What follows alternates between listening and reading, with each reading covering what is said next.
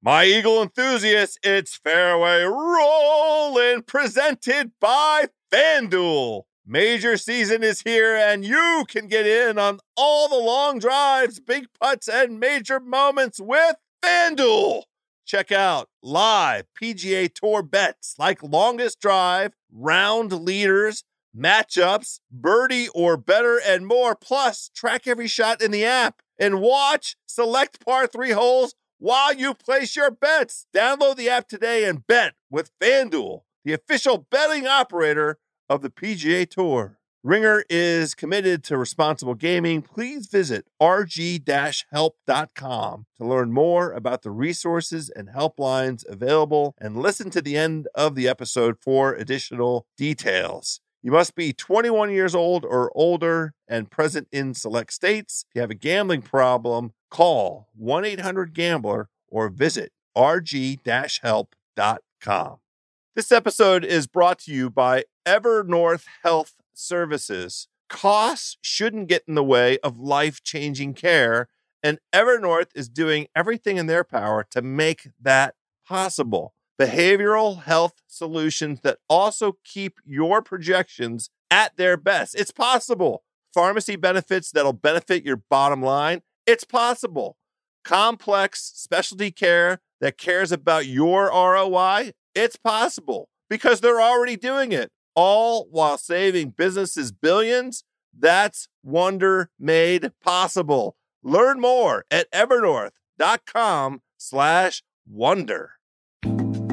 Hey, everybody, it's a special PGA Championship edition of the Shack House. We're going to talk about the final major of the season, a little bit about Steph Curry, about the career Grand Slam that Jordan Spieth is pursuing, and of course, we have picks and a great guest in Amanda Balionis. But first, a word from our good friends at Callaway. You know, the Epic is the hottest thing since sliced bread. This PGA Championship preview episode is brought to you, of course, by the hottest club on the planet Earth, the Epic Driver from Callaway, featuring, you know what, the jailbreak technology for big time ball speed. It's the number one selling driver of 2017. If you haven't gone out and tried the Epic Driver from Callaway, get in the car right now and hit it today. Podcast friends, we are also happy to bring you this word from SeatGeek. You know that buying tickets to sports and concerts can be complicated and confusing, but there is a better and simpler way to buy, and that is with SeatGeek. They have the seamless mobile experience that permits you to buy and sell tickets in just two taps. That's two taps. There's nothing quite like seeing your favorite team or musician in person, and SeatGeek will get you closer to the action for a great value. It saves you time and money, my friends, by searching multiple ticket sites to compare prices and find amazing deals. SeatGeek also has plenty, I say plenty of concert, comedy, and theater tickets available too. Best of all, the Shack House listeners get a $20 rebate off their first SeatGeek purchase. To get that $20 rebate on tickets, Download the SeatGeek app, go to the settings tab and click add a promo code. Enter promo code HOUSE. That's H O U S E, HOUSE. SeatGeek will send you $20 after you've made your first ticket purchase. Download the SeatGeek app, enter promo code HOUSE today. Make SeatGeek your go to ticket source for all things PGA, golf, and beyond. And now, my friends, let's go to the House on the Ringer Podcast Network. Greetings from Charlotte House. How you doing today? I understand you've already got a house of carbs in the can. Now you're ready to talk some some golf. I I would suspect. Shack Daddy, I'm the hardest working man in the podcast business, but I will not let any of these other pursuits get in the way of our allocation of capital. Hey, we have breaking news as we kick off the Shack House. The PGA Championship will be moving to May, and it will be the second major championship starting in 2019. So maybe, just maybe, somebody at the PGA of America will realize it doesn't need a slogan. I don't know. It's just a thought, but we've always felt like it was a little tacky. So um, it's it's something I don't quite understand why they felt the need to have a, and they put it everywhere too. and then Jim Nantz used to say it, and he's so happy not to have to say it anymore. Uh, so Yes, they're Yeah. moving to May, starting in 2019. So no more um, uh, ass sweating after Bellerive next year. You won't see people ready to pass out with And, soaking course- wet shorts. Oh, they're not uh, soaking wet pants. pants. Well, now you just touched. You know what? We're going to nail two topics right off the bat that we hadn't planned on it. You know the players can wear shorts in the practice rounds now. The PGA announced this. I forgot about it, and I uh, I just looked up at my screen, and there was Jordan Spieth in in shorts hitting uh, range balls with Cameron McCormick on Monday at Quail Hollow. Not So sure I'm a, they'll- f- a fan of the look myself, to be honest with you. It's a major. they're grown men. They're Well, allowed to me. wear shorts. Excuse me. It's major, not a major. Uh, Got to get my slogans right. I don't like it. I, I, I, they don't look like pro. It's like a baseball player coming out in in batting practice wearing shorts, and it just it's it, it doesn't look professional to me.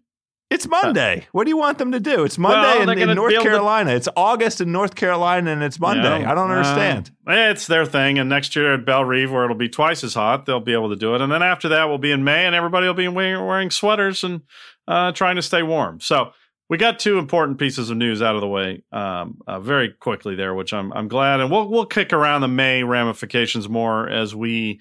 Well, we'll have a press conference Tuesday, but also this is a this is a two pronged trade. This is a uh, you know, this is you, Darvish, and oh wait, I'm sorry, I won't go. Don't That- even- that- don't that you dare. This is this is there's there's there's bartering going on here, and there's a lot more we have to find out. So the May thing will be an interesting topic. But how's let's talk about Steph Curry because we we we didn't really get into him too much last week. I'll be honest, I was a little nervous about what would happen there, and I am so pleased, really, uh, in so many different ways about the way he performed. Um, in, up in the Ellie Mae Classic on the Web.com tour. And yes, we're going to talk about the Web.com tour before we talk about a major because I just think this was really a, a special thing. And I'm not sure if the greater sporting public sports fan, if you will, appreciates what he just did. Do you, do you, is that your sense? I agree with you. Part of that, I think, has to do with um, the time of year that it is. You know, it's it's August. It's clearly for for um, Steph. You know, he's been in the public eye a fair amount after the the Warriors won the championship. He went to uh, China. He's all over the social media making fun of LeBron's dance and, and workout moves. I mean, he's he, he stayed plenty busy. Yeah. This golf thing caught the attention of the golf public and was of interest to the golf public. And and some of the the scolds came out of the woodwork to complain about uh, the the the slot that he was taking that might have gone to Ah, some yes. other hardworking gentleman. Very quick aside, Shaq. Help me with some very basic golf economics. Yeah. I need I need I need a golf economics lesson. If if you're a professional, do you, are you playing for money? Is that is that what that means in golf? that is correct. Because in other walks of life, when you're called a professional, that means you you make money, you earn money doing that doing that thing. that is correct. So, so this this this this tournament uh, with these professionals in it, um, the way that they make their money, help me again, golf economics 101 here, is by sponsors who who who are are typically corporate uh, citizens, companies that want to come in and, and attach themselves to this golf tournament for the purposes of raising and elevating the profile of their business. Am I am I right still? you're, you're still right. Okay. All right. So a golf economics 101, the point for the sponsor who pays the money that goes in the pockets of the players is is always to elevate the profile to the extent that it can and still preserve, you know, the integrity of the tournament and the competition. Am I uh, all of that is basically right, I think. So uh the idea of getting somebody who has a, a legitimate golf pedigree onto the golf course to perform and and and you know perhaps take an otherwise quiet moment on a second tier tour and I, I don't I don't mean anything pejorative by second tier it's just not the PGA tour Right. um, and and create across the sports world, not just in in in the walk of, walks of, of golf life. Although the Yep. golf world was on fire with it, but in all other kinds of sport, uh, lots of folks on social media and otherwise talking about Steph Curry's performance, a ton of eyes, and notwithstanding all of the interest in it. Golf TV couldn't figure out a way to capture this. We we had, you know, the Yeah. best we had was ESPN in a walk along kind of way, Right. showing some stuff. Um, but you know, th- it was an incredible opportunity for for one of the top ten most well known athletes on the planet to take on this sport that we know and love. And uh, he performed beautifully, but there was still this undercurrent of of scolding and chiding um, because of you know the the uh, this notion, this this completely fantastical idea that he was depriving somebody Right. of some kind of opportunity. Yes, well, this is kind of the atmosphere we've got with uh, with with pro golf at the moment, and it always has been the case where the the players maybe get a little bit isolated and they lose sight of the big picture. So they only think about playing opportunities, and they don't think about what they do as an entertainment uh, product. And that's where we get some of that. Um, you also have had pro athletes before play on exemptions and not play very well. Um, the difference, though, in this case is that this is somebody who is in his prime, who just won his second championship, um, and is is really doing things that are really quite astounding. And he just then, after less than two months after winning that championship, took out his clubs and beat three guys uh, the first round who have actually won tournaments this year on and you know you hate to call it the minor leagues or the AAA of the of golf, but it is. But that's a compliment. It's a, it's a great uh, minor. This is not the D League. This is more prestigious, I think, in in in a sense, and that's why I like the AAA analogy. And to go out and do that, and- maybe that's part of the problem too. House is a lot of people in sports just don't know what the Web.com tour is. That may have that may have hurt the, the cause as well. Um, I thought the neatest thing though that was or the, the best observation was Rickie Fowler, who pointed out that you know golf has some good athletes these days, and you know DJ and Gary Woodland could go out and playing a pickup game and look pretty athletic and and and not too bad. But if you put them on an NBA court, uh, they'd look like idiots. Uh, they'd look ridiculous. Uh, but I mean, he didn't use those exact words, but that was the point. They're good athletic guys, but uh, you put them in the NBA game and they look foolish. You put Steph Curry with guys who are really, really good golfers, some of whom will be on the PGA Tour, some have already been on the PGA Tour, and uh, who are playing incredible golf week to week. And he didn't look ridiculous. He he he fit in. You know, his swing's a little different than a pro golfer swing, but I think that was really a profound way to put to kind of encapsulate what what he pulled off in in uh, in doing this. Oh, and the other thing I loved, of course, House, for him to be so upfront about what uh what that meant on the first tee, how nervous he was, how he lost the feeling in his hands. To have other athletes hear that, I think, is just so important to to to really instilling some respect for golf and and what it is as a as a sport. the uh, psychological challenge that golf presented for him and and to him, and and the size and scope of that challenge is really uh, indescribable unless you're hearing it from a guy like Steph Curry, who's achieved you know so much in his his chosen uh, athletic pursuit, and is is is also uh, compensated in a way that none of these guys on tour, including the PGA Tour, can imagine being compensated. Yeah. Um, and he talked about losing the, the sensation in and and it was both days. He talked Yeah. about the psychological challenge he was he, he was confronted by and the, the the sheer sort of n- nerves of it all. I think one thing that helped is he has played competitive golf before, where that, that Yeah, might but- distinguish him from some of other um, athletes. Now, it wasn't in in high school, um, but I just found you you you know what kind of pressure he is under performing on the stage that he performs on on the bas- basketball court, and for him to be that candid about the nerves he felt on the golf course, that was the coolest aspect to me. Yeah, and then he's out fist bumping the kids, and and he did the press every day. I mean, it just it just was it was sensational. And um, the TV thing, we won't go down that rat hole. I did a post explaining why Golf Channel didn't do it, why the PGA Tour uh, blew it, and if you want to go to geoffshackelford.com, I have a post up explaining all that. But we don't want to go there. We want to we we have history on the line this week, House. We really do. Um, and and also this is another one I think speaking to the general sports audience. I'm not sure and and I'll I'll I'll admit I even after doing some reading today on the plane and I wrote a piece for Golf Week uh, getting into the dynamics of the career Grand Slam.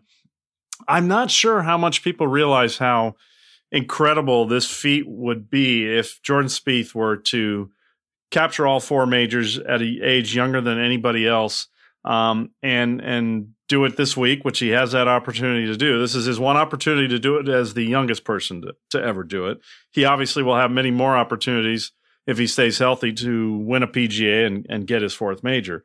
Um, but is that is that your sense as well that it, that that maybe the greater sports world doesn't quite know what's on the line here? I think we're going to build up to it because you know it's it's only Monday of the sports week, and we have uh, you know all the way up till uh, Thursday before the tournament begins. I bet you know come Wednesday the buzz for this and what the moment um, represents will will will build and we'll start seeing it because you know it is a very quiet time on the sports calendar. It's not Yeah, like golf yeah. is competing with much else right now. But you know the, the Monday of a major is always you know a moment to hear a little bit about how the course looks and what the weather Yeah, yeah, forecast yeah, looks sure. like and the odds haven't really you know you, you you have your best odds now. We'll talk about that. Um, don't wait till Wednesday to to get on on uh, some of your your wagerings. Um, but I bet by Wednesday it'll be in the in the mainstream sports media mouth. Well, let me just go through a couple of the reasons why I think this is such a big accomplishment. And, uh, you know, we had a conference call with CBS last week. Jim Nantz said it would be one of the greatest accomplishments in the history of the game. And I was like, wow, he's. And he was saying it in a way he wasn't just promoting the telecast and wanting people to watch. You know, he took us through how he went to St. Andrews when when Tiger had his chance and then and then did succeed at St. Andrews to capture the career Grand Slam. So we a lot of us know about a career Grand Slam because of tennis.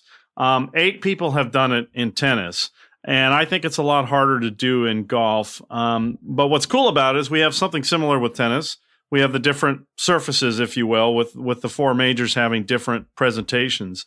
Um, some people have argued that they've gotten too similar. The, the irony is that the course Jordan Spieth won the U.S. Open on was firmer and faster than the one he just won the Open Championship on.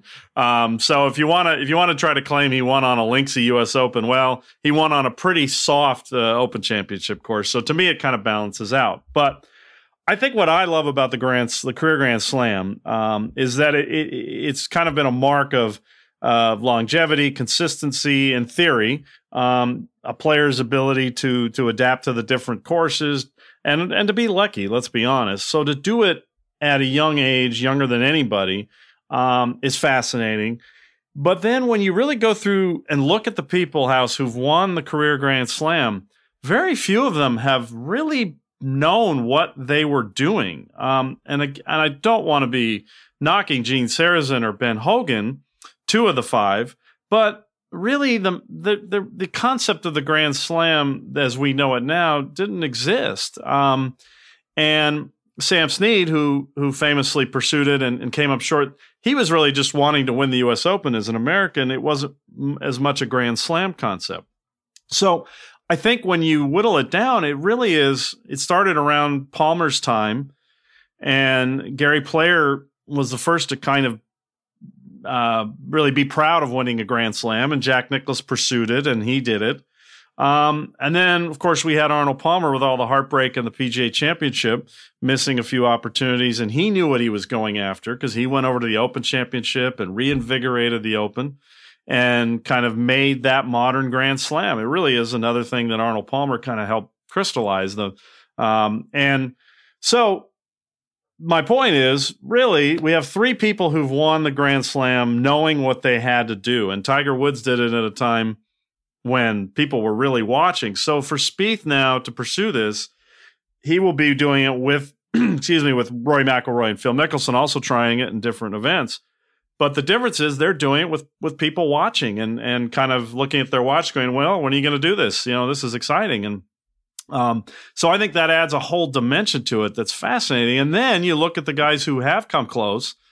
Uh, the names are incredible. You know, there's uh, there's 11 others besides Spieth, but Trevino, Palmer, Watson, Sam Snead, um, Mickelson, McIlroy have all kind of agonized in a way, or or I think Rory's moving. I think we're a few more Masters he doesn't win. It's start. It's going to start to get awkward. It's going to be this. It's the one he can't win. Of course, it's a it's a wonderful problem to have in life. So I um, agree with so you. those are my reasons on, on on why the Grand Slam I think is so is so fascinating. And then when you couple it with somebody at a young age having a chance to do it. That said, I think this is oddly the hardest one for Spieth. I don't think it's that hard because he finished second at Whistling Straits, but his strength is not necessarily uh, overpowering and and making a lot of birdies, which the PGA can be when it, in August. He tends to to feed off a firmer, faster course or a course that requires um, kind of plotting your way around. And I don't know. We'll see what Quail Hollow poses, but I'm not, I'm not I'm not sensing that that's the kind of test that it'll be. I hope I'm wrong. We'll see. Well, I I think Spieth is he's he demonstrated. You mentioned his performance at at um, Whistling Straits, so he has the chops because that season, uh, that 2015 season, after winning the Masters and the U.S. Open, he was right there uh, until the road hole, road hole at St Andrews. Yeah.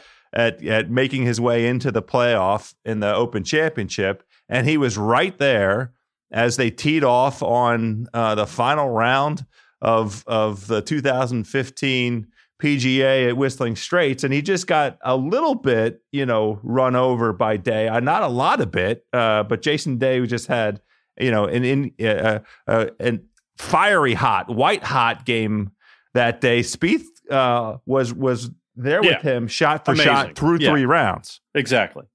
And that's why you have to get lucky sometimes because look, you, you, you can go through a lot of these and, and people ran into buzzsaws like that. Uh, I mean, Jordan Spieth was 17 under in a PGA championship and didn't win. Um, Right. So you do have to get lucky. And um, uh, and I think that's part of the kind of the the the, the thrill of it. And uh, but you know they had the replay last week of the PGA Championship. The last time it was held in North Carolina, in 1974, and Lee Trevino won, and it was really cool. But the first thing he said, first thing out of his mouth is, "Well, now I've got three legs." And you know, I guess I'm gonna. At the time, he was bickering with Augusta National and didn't like Clifford Roberts, and he had passed on a few Masters, and he basically said, "I'm gonna, you know, go back there because I, w- I want to win the Grand Slam." And and then he, of course, later in his career, always lamented that he had such a a poor attitude about Augusta, and it probably cost him a chance to to win there, and and then uh, win the gr- uh, career Grand Slam because it really does say something about your career that you could adapt to all these uh, these surfaces, if you will, of, golf. So, um, anyway, having- so I think it's yeah. gonna, it's really exciting. I hope he I hope he uh, gives it a shot, and he's downplayed it uh, appropriately, but I I'm sure deep down he knows that uh, it'd be an incredible thing to be able to do. He's a historian.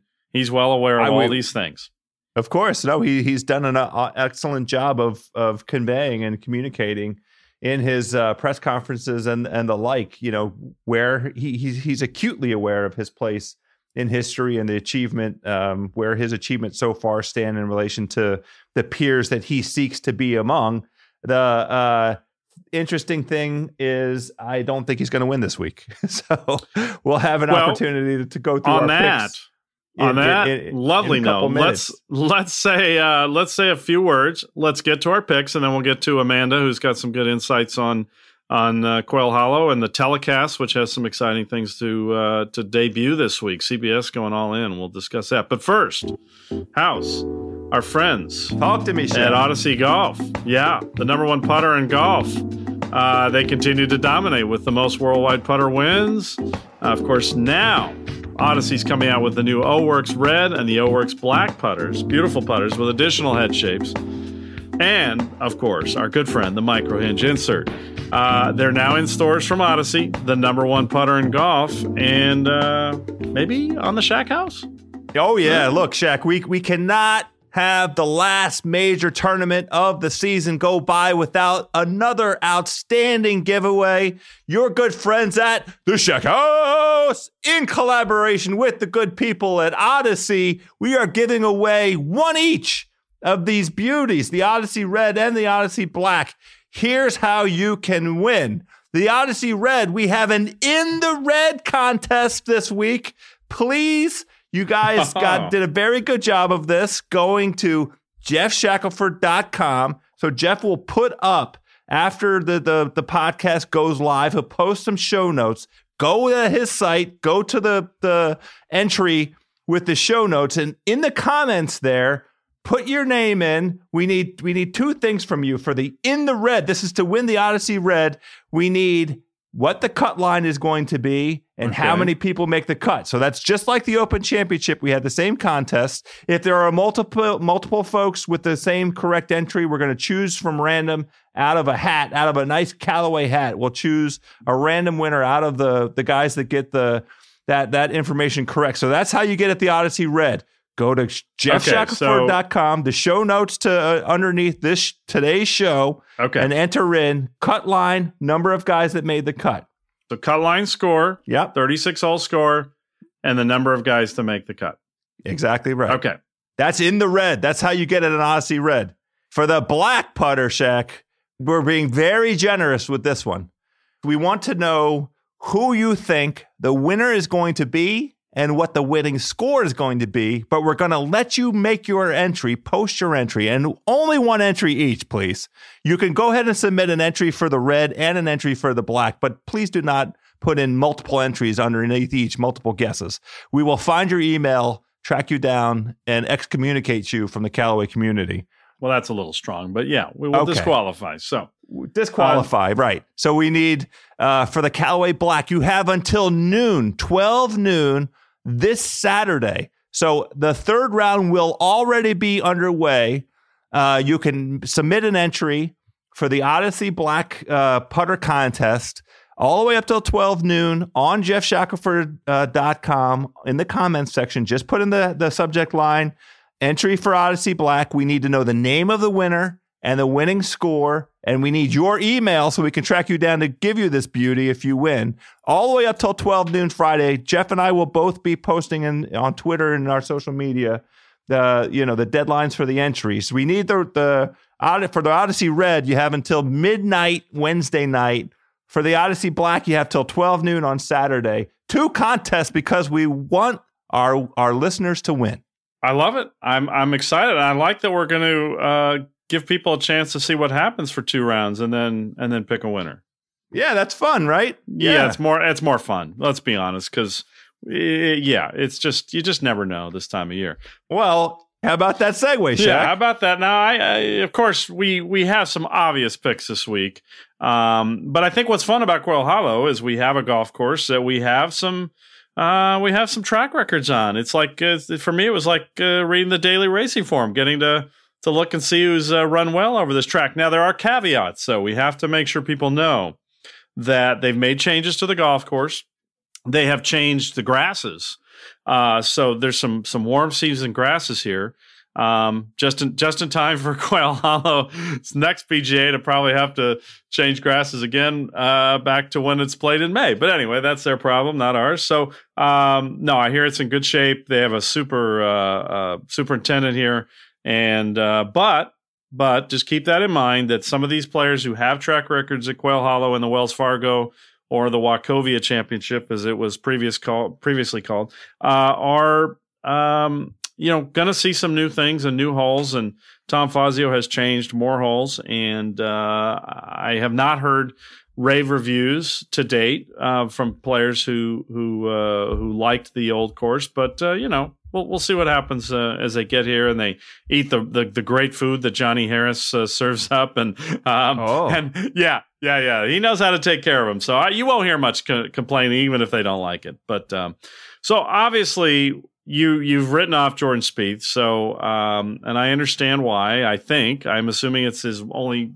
one appearance at Quail Hollow, and that it seems like it's going to favor some some long, fairly straight driving. Uh, two things that are probably uh, not his greatest strengths. I'm assuming that's Yeah. your theory. And I, I, just to be fair, I would never write off Jordan Spieth. I, Me uh, neither. that that, that feels again. disrespectful. I'm not writing off anybody. I just think the the the way we're sitting here on a Monday, the way this tournament feels, I'm leaning in a different direction. I would never write off Jordan Spieth because that feels disrespectful to me. Do we need to discuss Hideki Matsuyama? I think it's rather obvious he's a he's just a prime contender in every way. He's playing a little better every year in the PGA. He's played every uh, every year he's played at Quail Hollow. He's gotten a little bit better. We don't need to let's just say to to the to the listening public, if you're building you know teams and you have a chance at in your in your fantasy league or maybe it's through a draft or something to put Rory uh, McIlroy on your team or Hideki Matsuyama on your, on your team or Rickie Fowler on your team,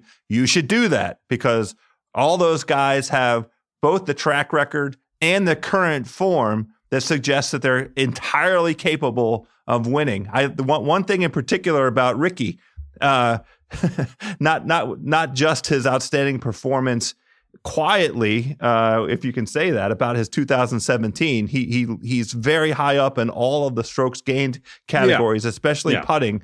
But he shot a very quiet 67 66 this weekend uh, at, at, at Firestone. So I, I'm pretty sure um, he's in, in pretty good form. Yeah. Um, but I don't I don't want to belabor any of those guys. They're they're all great picks. You know how I approach this. I'm yeah I'm yeah looking, yeah. We're looking for value. We're looking for value exactly, and and value starts to jump off the page when you know you see guys. Uh, on on the board here at at prices like you know seven and a half to one. That's what you have. That's what the what you get for Jordan. Seven and a half to one for Rory. DJ twelve to one. Hideki twelve to one. That's but I can I can I can just slide down a little bit, and at at uh, double that price, I can have Brooks Koepka. Now Brooks Koepka, interesting. Not a big track record at Quail Hollow. No, but no. not necessarily a disqualifier. No. Because Quail Hollow has had this tendency to produce some breakthrough wins. In well, fact, also, let's be honest, some inconsistency. You look at even the guys who've played well here. You'll you'll you'll just see a random miscut or a random bad finish, and is it, so it, it, it You're right. It's not. It's not. Uh, the track record is not the be all end all of this course. And and uh, we have two of the names that we just mentioned both Rory McIlroy and Rickie Fowler obtained first wins at this venue. Yes. So break breakthrough winner is an a okay uh, trait um, to to consider as you sort of uh, assess the situation here. Now Koepka's not a breakthrough winner because he kicked ass at the U.S. Open and then had a T6 at the Open Championship um, after basically taking a month off. So that's that's talent through the years. And I like talent through the ears at this delicious price of, of 25 to 1. Okay. That's one name I'm sharing All with right. you, Shaq. Give me more. The next the next name for you, and I love this price. I I, I just uh, it, it, it's a wonderful price. And uh, the folks will hear a little tidbit from Amanda Balionis about this guy. I am loving Jon Rahm at 28 to 1. He had an outstanding driving performance over the weekend uh, at, at Firestone perhaps not the very best iron performance this past weekend at Firestone. But this is a guy that's been around the hoop. Now, it's I don't think that we we um, are at a moment where we disqualify him from all majors because of what he's shown to date. He had a blow up round at the Masters. Uh, he had a blow up round at the uh, U.S. Open. He he had a uh, he was never going to win at Birkdale. It's just not his his style of of play and not his style of of golf course. I don't think. Um, but this kind of venue with it, the attributes that we keep hearing about: long and accurate off the tee, ball strikers, big hitters. The course has been lengthened. There's rain in the forecast. It's wet already. Jon Rahm is a guy who who uh, to me with his aggressive style thought, of play. I thought could, you were going to could have dig that a little breakthrough deeper than the number. I think he's number five or six in the world now. Well, uh, he's, he's 28 to 1. So wonderful value for me. okay. Come on. I, I, have I have two other names. All right. I'm waiting for some some some shock value here. You want some you want you want to go deep. I don't think any of this is shocking. At okay. 80, 80 to 1, former winner at Quail Hollow. I don't remember whether it was the Wachovia or the Wells Fargo at the time that he won it. 80 to 1, JB Holmes, oh, another great big gosh. bomber. What's wrong with that? No, I was that was going to be one of my my deep deep down the well, list picks. I mean, no, look, no, no, no. And my no. and the last guy that I have uh, that I well, no, um, wait, let's not leave JB yet. Yeah, he's go he's, ahead. Well, let's hear well, why, why I you just, you liked him. Oh, I just like the fact that uh, well, he has he has the win here. Uh, he had a, uh, a top 10 at the Greenbrier. He played nicely at the U.S. Open at Erin Hills, very long golf course. He made the cut at the Open. um, fine at the Canadian. You know, he's just he's just kind of chugging along. He didn't get off to the best start earlier in the year, and uh, I, I like all that. I like that if if this golf course ends up playing long, he's obviously somebody who knows how to hit the ball a long way. Uh, he just has to kind of get his iron play and, and, putting in gear. Those numbers are a little bit weak, but yeah, and golf weeks uh, tend to watch. I had him on the on the list. He's he's a great short game guy, great recovery player around the greens. He's grown up playing in the heat and Bermuda grass, so I, I just liked all those kinds of things uh, about him, and that his form is is not spectacular, but it's also very solid. Uh, that's a nice segue into my last. Now, this is a little bit of a long shot. Uh, 100 to 1 I'm taking a look at Tony Finau. Okay. And the reason that I'm looking at him, it feels like of all the majors, the one he's most likely to have a breakthrough on is is the PGA. He was on the leaderboard in 2015 at Whistling Straits uh, for quite a while, and uh, you, we, his his his power and his ability to uh, create opportunities through his length is is uh, well established. Uh, at hundred to one, I like uh, Mr. Finau. Okay. Uh, now we didn't talk about Kevin Chappell, who we've we've discussed, uh, you know, multiple times. Who we like. I think he he, he was seventy the the one the last time I looked. Um, he has a decent record at Quail Hollow. He's got a couple of top 15s. He's playing very well, as we know. Um, he's played consistently well at Quail, which isn't always uh, the norm with some of these guys. Uh, Charley Hoffman, who we'll do, we'll talk about with uh, Amanda Balionis, who's obviously red hot. House, what are you seeing his number at? Last I looked, he was at fifty to one, which seemed incredible given he's just finished third and uh, second and third, and and uh, he's in his last six starts. He's got all these top tens and yeah, I'm seeing him at 50 to 1. Okay. Wow. That's a great value. And then let me give you the, the super great value. And, and mercifully, we, are going to name one guy from our show sponsor, Callaway, uh, Danny Lee, who I think is in well over wow. 100 to 1, maybe 125. Yeah, uh, I, I, he did not show up on any of my lists as I did my research for this. Oh, okay. Uh, well, he's got a, a ninth uh, T9 and a 13th in his last two starts at Quail, um, and he's uh, he's been playing steadily. Um, so I'll just double check if he didn't come up in any I, of your. Well, look, I have him down here at two hundred to one. There you I go. Just added them. Here, here's my list. I'm going to read off some names for you of my top twenty guys. So if you're looking to round out, yeah, yeah, um, fantasy teams you know, and all that. I mean, that's why we daily yeah. fantasy. I'm yeah. going to bet these guys, all of them, for top twenties because I think they're all plus odds. all Danny twenty Lee, of them. No, I have I have six. Okay, and, okay, and four of them are based on form, and two of them are based on uh, chops. So uh, you just said Charley Hoffman. He he's getting one of my uh, top twenty bets. Zach Johnson. Okay. He's getting a top twenty bet. Daniel Berger, who I wouldn't be surprised to see win, but I'm I'm definitely making a top twenty uh, bet on him. He he finished inside the top twenty the one time he's played at Quail Hollow, and he he had a great driving uh, performance over his four rounds. He had a T seventeen. The other two guys, I just added Danny Lee. And then Mark Leishman paid off quite nicely with the top 20 at the Open Championship. I'm going to ride him again, another guy with pedigree. And then Thomas Pieters, uh, who showed through three three rounds at Firestone uh, his, his chops and his ability um, to get off the tee.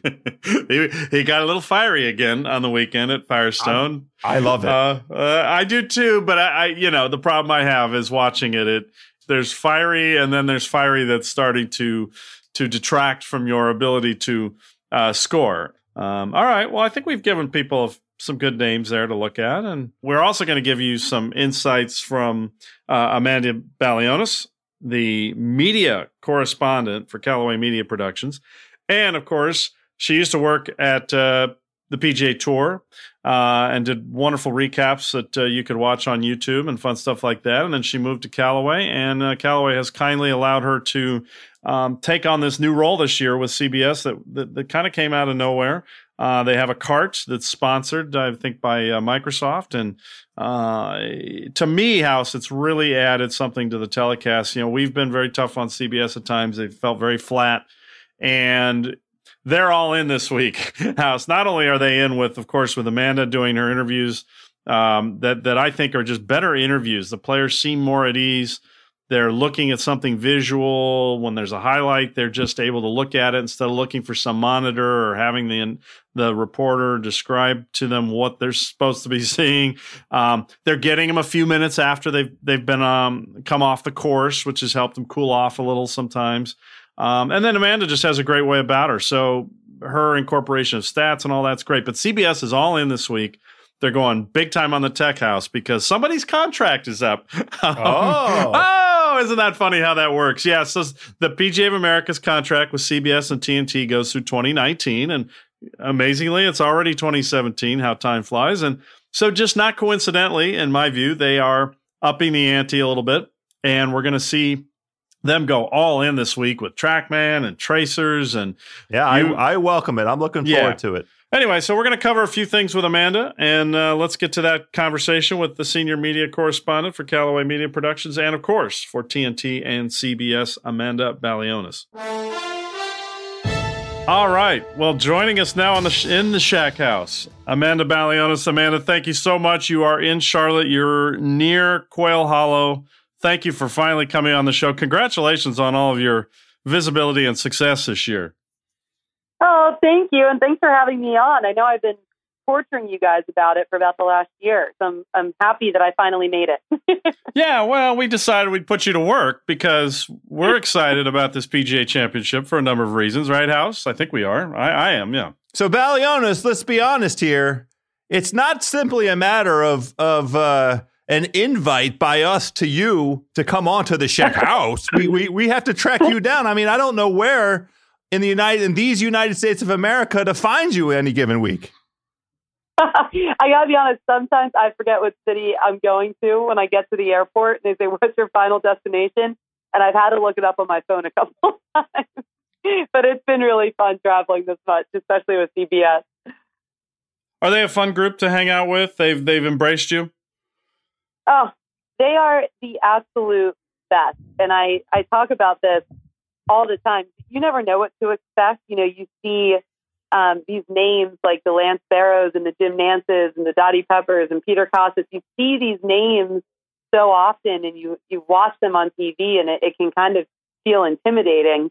Uh, but the moment I walked in, they were just the most welcoming group. And the coolest thing about CBS is that the majority of people, from everyone, you know, from graphics to the catering trucks to the directors, everyone's been there for 30 plus years, you know, which I think speaks wow. to the culture of CBS. I mean, people just love working uh, with this group. It's such a family out on the road. So they've been amazing in uh, kind of embracing me. I, I get the rookie hazing once in a while, uh, the hard time, but so far it has not been that bad. the trade off is that you're getting uh, golf lessons from Peter Kostis, right? I mean, let's be honest. Oh my gosh, it was so. I've only had one lesson with Kostis so far, and I it was the most grueling lesson I've ever had. I mean, I've been taking golf lessons since I was probably nine nine years old, eight years old, and when I saw him on the range, and he said, "All right, Balionis, let's take a look at your swing." So uh, you know, I, I took my swing. I think generally people are pretty nice because they know, you know, we're amateurs. You know, we just kind of hack it around. And usually people say, wow, that's a pretty good swing. He goes, oh, we have a lot to work on. And proceeded to just change everything in my swing for the next hour. And I was so sore the next day. Uh, but I mean, he's an incredible teacher. You, you understand just from listening him on, listening to him on television when he, when he breaks down with the swing vision, you understand how great he is at it. But when he's really talking to you and giving you these, these visual cues of, of ways to execute in ways that you never thought you could, um, it really becomes apparent why he has risen to the level that he has. Now, one thing that's happened on these telecasts, Amanda, is that you have, in a, in a sense, taken uh, a little bit of the the job away from uh, Peter and Dottie sometimes of interviewing the players in their group. And I got to be honest with you, I'm I'm probably guessing they're not too brokenhearted about that because it seems like so many of those post round interviews were so unnecessarily chippy or awkward or uh, there was something I think about sometimes you get a player after the round, but when you've been interviewing, what I'm so impressed by is how much more relaxed the setting is, and and I know that's your you doing that. I think the cart helps Um, but is, you're also getting them a few minutes after they've had a chance to cool off. Um, but but yeah. tell, tell us a little bit about what that's like because I think it's really really added great energy to the, the telecast and also I just enjoy the things you're doing with stats and and visuals and all that good stuff. But kind of tell us how it came about and and what you like and don't like about those interviews. Yeah, I mean, I think the thing with Dottie and Peter and what a lot of people maybe don't see or really fully comprehend um, when you're just watching the telecast is first of all how hard their jobs are. I mean, they are out there walking, yeah.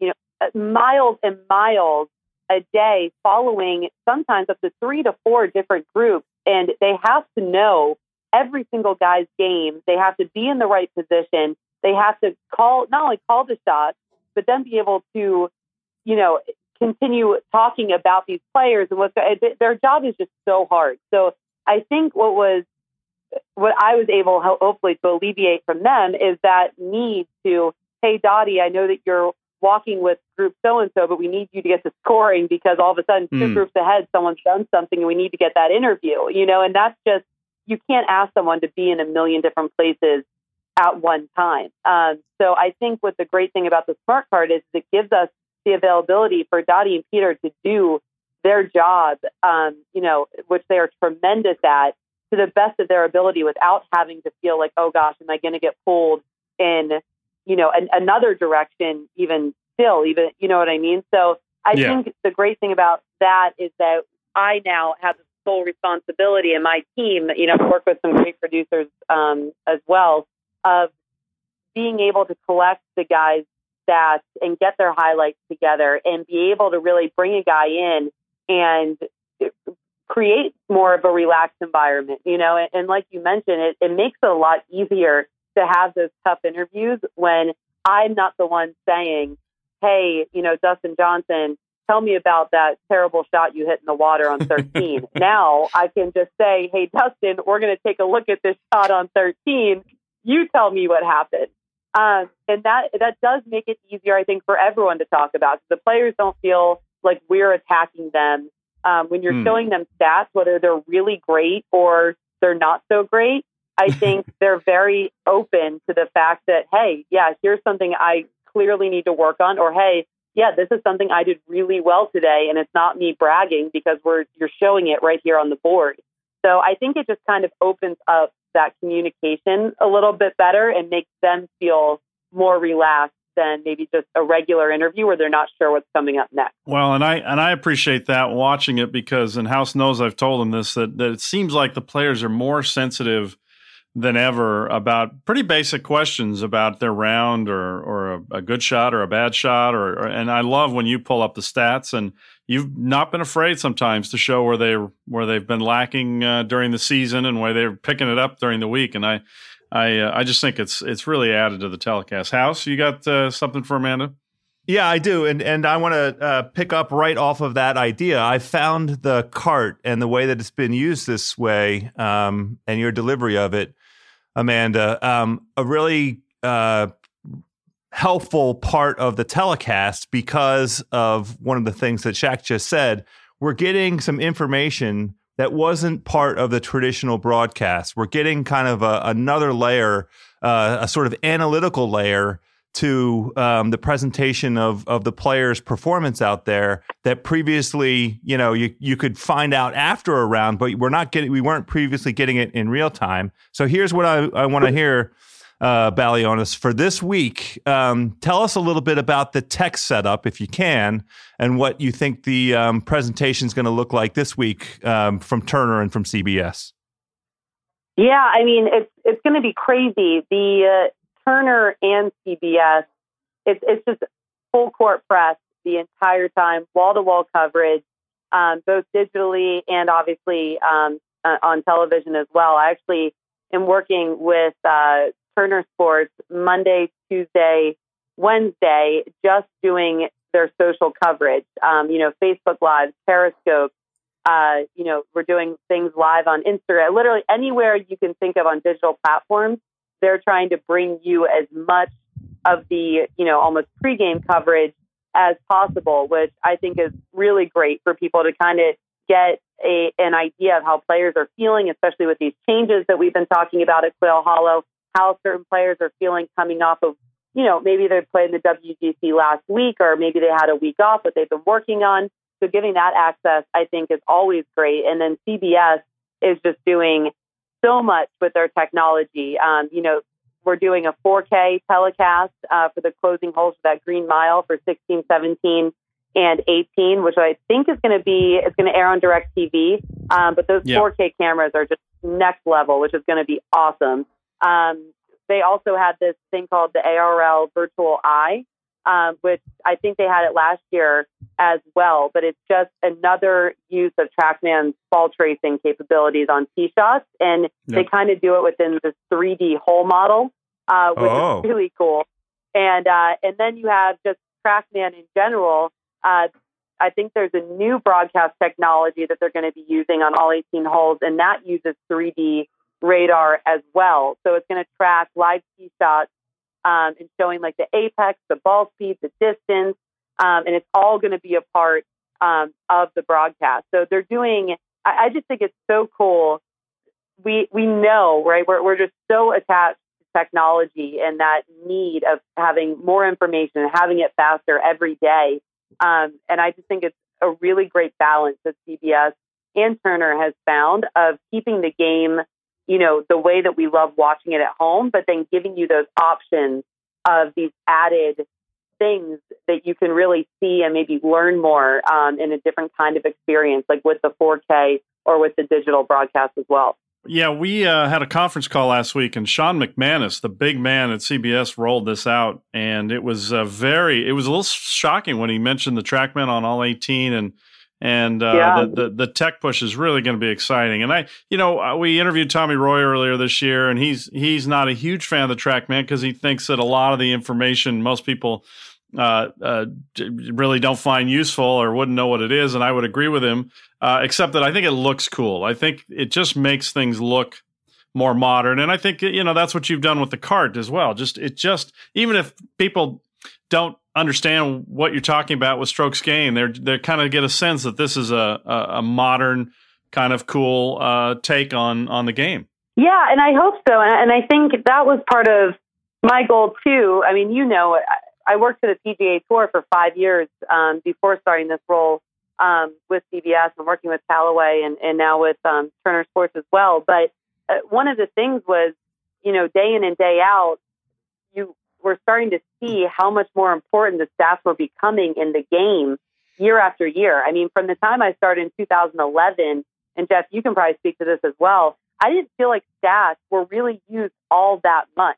No. And then, I mean, you talk now in 2017, and everything is being put in reference to a player's stats, uh, which I think is great. I, I think it, it it gives a better understanding of how players get to you know, the top in the world uh, or, or what's causing a player to maybe fall back um, in the standings or on a leaderboard. But my goal was really how can I make this easily digestible for someone watching at home that maybe hasn't been watching golf their whole life or maybe doesn't understand these apps. Because I know when strokes gained was first introduced to me, I had no idea what it meant. And it took me a while to really understand it and be able to put it into you know, and this idea that I could digest and, and utilize. So that is like hopefully part of the goal is that we're bringing these stats that may be intimidating to some people and make them more easily understood so that people at home don't feel, you know, overwhelmed or, or maybe lost by these stats. Well, I think that's going to provide a very helpful and useful framework for what I'm about to put you on the spot. Yeah. Translation. Translation. He wants he wants some intel. He wants to I know want some intel. On, this okay? is this Let's is the segue. right to the point. Shaq's heard this before. So two things, Miss Balionis, two things we need from you. For in the first place, you told us as we got on the phone together that you just left the golf course. So we need a little bit of yeah. intel about how it's playing, how it looks, and we we know that there's some rain in the forecast. Um, so we need a little bit of input from you some. on on wow Look, I learned the hard way to not trust any of these weather reports on Yes. Monday. Okay, Good. Shaq, I, lo- I lost every one of those scoring bets in the UK because the the the great monsoon uh, from the Irish Sea Yeah, never but you- materialized. But they were right at Erin Hills, and you cashed on that. So go on. Anyway, so Amanda, a little bit about the course, but then we're going to talk about some players that you you you have might have your eye on. Obviously, the big Okay. names are the big names, but we want to go deep. So first, let's hear a little bit about your experience on the course. Yeah, um, I so I was really just sticking to the reins today. I'll be more on the course tomorrow. Uh, but from what I heard from the players, I interviewed quite, I mean, quite a few of them today, and it, they all said the same thing. I mean, this course is going to be playing really long. It's just, it's already wet. There is a sub air system on the course, so it, it is going to drain. But if if the weather forecast holds up, which I can tell you from being out there, it felt like it was hundred percent humidity the entire day. Um, this course is just going to play really long, which plays obviously right into the hands of the big hitters out there, um, which also plays into the hands of the guys, in my opinion, that played uh, at Bridgestone at Firestone Country Club last week because they had to to pull driver pretty much on what 14 possible holes they could have pulled driver. Pretty much every player had to do that if they were going to keep up and, and stay aggressive. So I think guys that had the ability to hone in on that last week are going to have an advantage this week here at Quail Hollow. Um, in regards to the changes, I don't really think that's going to change any anyone's game plan all that much or, or, or a certain style really when you talk about player styles. Um, but it is something to be you know aware of because I think when you have new greens, sometimes they can play a little bit more difficult, a little bit firmer than than greens that have been settled in for a little bit. So I think that's something to really keep an eye on. And guys that I talked to today seem to think the key is really going to be hitting these fairways. Um, you know, they said putting is just going to be really challenging for everyone. But if you, you know, miss those opportunities with driving accuracy and distance off the tee, you're going to be playing at a severe disadvantage. Hmm. Well, look, uh, I'm, I'm- we're not going to make this easy on you. Um, we, all all of the uh, you know e- expectations and and uh, expert prognostication to date obviously features the big names. We know about Rory and his track record at Quail Hollow and how, what kind of form he's Yeah. in. We know how well Rickie's been playing. DJ's performance over the course of the year uh, unparalleled. Jordan Spieth looking to complete his um, That would be know, the career grand slam. well, so those names, I don't want to hear anything about any of those names. Okay. Give us two or three names that we we might not be thinking. Yeah, I mean, I think you have got to put Charley Hoffman out there. Um, Yeah. he has just been playing so unbelievably well. And, you know, it's not even so much his game that's been impressing me, which obviously that has. He lost in the playoffs um, at the RBC Canadian Open, and then he finished third uh, this past week at the WGC Bridgestone. It's, it's absolutely been his mentality after these really disappointing losses. Um, and I think I talked to him after the Masters, you know, when he really felt like he had a chance to win his first major and did not perform the way he wanted. And I talked to him, I believe, the Tuesday afterwards. And he said he was very honest. He, he was pretty down on himself. He didn't talk the entire time. I mean, he and his family drove from Augusta to Hilton Head, and he said not a word was spoken in that car uh, because he was really that upset. And he was a completely different person after I talked to him just moments after he lost in that playoff to Jhonattan Vegas in Toronto. He was pretty upbeat for a guy that, you know, just let another win kind of slip away. He said to me even before his round, he said, you know what? If this isn't my week, that's okay. I'm so confident in my game that I know that there's always next week. And when I talked to him yesterday after kind of that same feeling, um, you know, he, he said he had the same kind of attitude. Just, you know what, my game is where I need it to be, and I feel good, and I feel really great heading into a major championship. And the PGA Championship has not really been a great uh, major for him, but I feel like he is certainly someone to keep an eye on this week. Um, and then let's see, who else could I think of that is not one of those big names that you put out there? I, I'm hesitant to say this, but Zach Johnson is another one that's been playing so well. I just he's just not super long off the tee, Yeah. but he has been so accurate. Um, you know, when it comes to his iron play, you know, his short game has really turned on starting back at the John Deere Classic. And I think that's the kind of guy, if anyone can make it happen on greens that are going to be um, maybe a little unpredictable, I think he is a guy that could certainly make it happen right now because he's trending in the right direction. And then Jon Rahm, I talked to earlier today, and he actually went out of his way to say to me, Hey, I was driving it really well this weekend. I think I was actually first in driving accuracy. And I love that he knew those stats. And he told me if I can get my iron toned in and my ball striking, you know, really dialed in, he said, I think I have a great chance this week. So I think those are those are probably three guys to keep an eye on. Well, this is exciting to me. I have one one last thing for Amanda. You interviewed Jordan Spieth. Obviously, uh, we talked earlier in the show about the career Grand Slam and all the things that go into that. Uh, what was your sense last week about how? And I'm not I'm not saying he didn't try at Firestone, but I just feel like he's really focused on pacing himself better.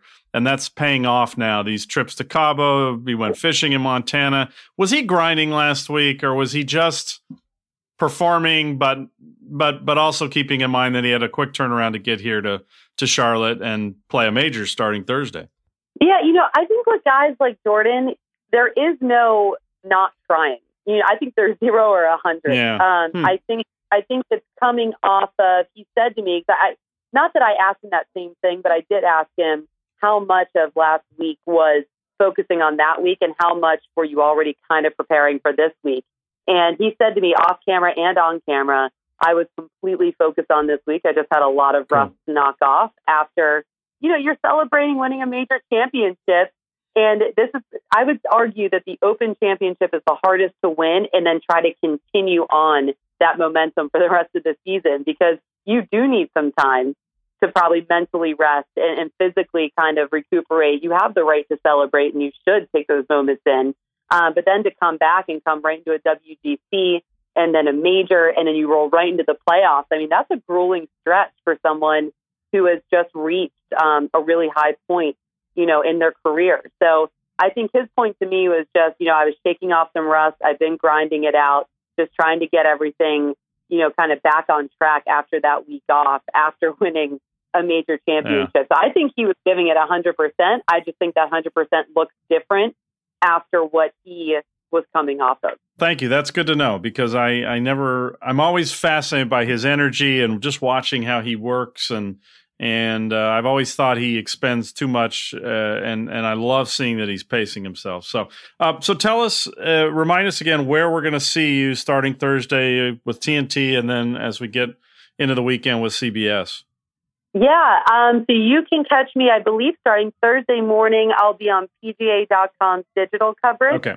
And then starting Thursday, once TNT goes on air, I will be right there uh, for the post round interviews Thursday and Friday. And then Saturday, Sunday, I'll be on TNT early coverage and then CBS uh, late coverage all the way until the final putt drop. Whew, I'm exhausted. It's going to be a busy, busy week. Well, it's awesome. You've you're doing Yeah, a great job. You've great. worked uh, really hard at it. We're thrilled uh, for everything you do. Of course, uh, as a media correspondent for Callaway Media Productions, and of course for TNT and CBS House. Anything else you want to tell Amanda? Any other picks you want to try to get out of her? Don't be afraid, Amanda, to send out um, a little snapshot of whatever that Carolina barbecue looks like. I'm going to be on the Oh. West Coast this week, so I'm going to miss out on on coming down. I'm not going to be able to sample it myself. Send me a, a little picture of what that Carolina barbecue looks like. I, I can do that because I've heard that you uh you have an affinity for food. So I'm going to try and Yeah. keep you proud this week. Thank you. All right, Amanda. Thanks so much. Have a great uh, PGA week. I'll see you out at the course, and uh, we look forward to what hopefully is a, a, an exciting finish that ends on Sunday night. Absolutely. Thank you so much, guys. All right. Well, thank you again, Amanda, for joining us from Quail Hollow or nearby Quail Hollow, and and uh, on what will be a very busy week for her house. Busy week for me. I'm here for uh, doing my normal duties for Golf Week for Golf Channel, uh, and of course, we're going to have a Sunday night wrap show. You uh, will I be talking to you from my hometown, Los Angeles, or will you have returned to Washington D.C. Uh, five pounds heavier? Oh, I'm going to be probably 12 pounds heavier. Shaq, you're coming east. I'm going west. We're Yeah. taking House of Carbs on the road, Shaq. Beautiful. Be sure to check Ringer Media uh, on at Twitter and at Ringer on Instagram, as well as at House from DC. We're going to be eating all the food that there is to eat in Los Angeles, California, as well as recording a whole slew of podcasts um, for the rest of the month for House of Carbs. Uh, but Shaq, I will be back in DC. We're going to have our wrap up podcast Sunday night. Sunday night. Yeah. Hey, you know what else, House? Phil Mickelson. Do you know this is his 100th major start? I did not You- know that. You're going to know it pretty soon because to celebrate this major milestone, our friends, our sponsors at Callaway, have a site devoted to this mind boggling accomplishment, which in the modern game, I think really is going to become a, a very incredible mark uh, of 100 major starts. And uh, so this special site has uh, all sorts of stats, edge of your seat moments and crazy equipment setups that Phil has used through these 100 major championships. And he has certainly done that. So go to CallawayGolf.com slash Phil. That's CallawayGolf.com slash Phil and check it out from our good friends at Callaway. House, I think that's about all we got for this preview episode of the PGA. Are you, or are you going to tweet a few picks on, uh, on Wednesday night, or will you do be too busy gorging? As is my way, I'll tweet out some of the way I'm going to allocate some capital uh, for this PGA Championship. I don't want to feel. I know it feels slightly disrespectful to have not mentioned Phil. Well, maybe we've done him a favor. He's overdue for a House bounce on the Ringer Podcast Network. We'll see you Sunday.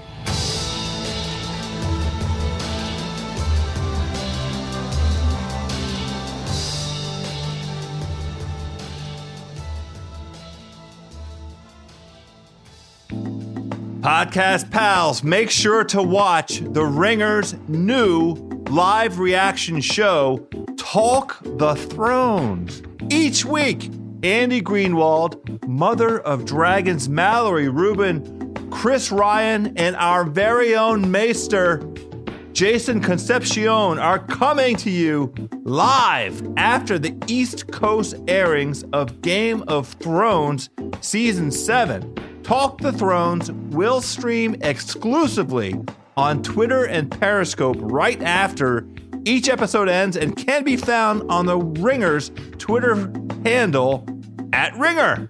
They will be reacting at the same time as you, contextualizing the events and explaining everything that just unfolded. Again, the show is called Talk the Thrones, and you can stream it live after the East Coast airings of Game of Thrones Season 7 on the Ringer Twitter and Periscope at Ringer.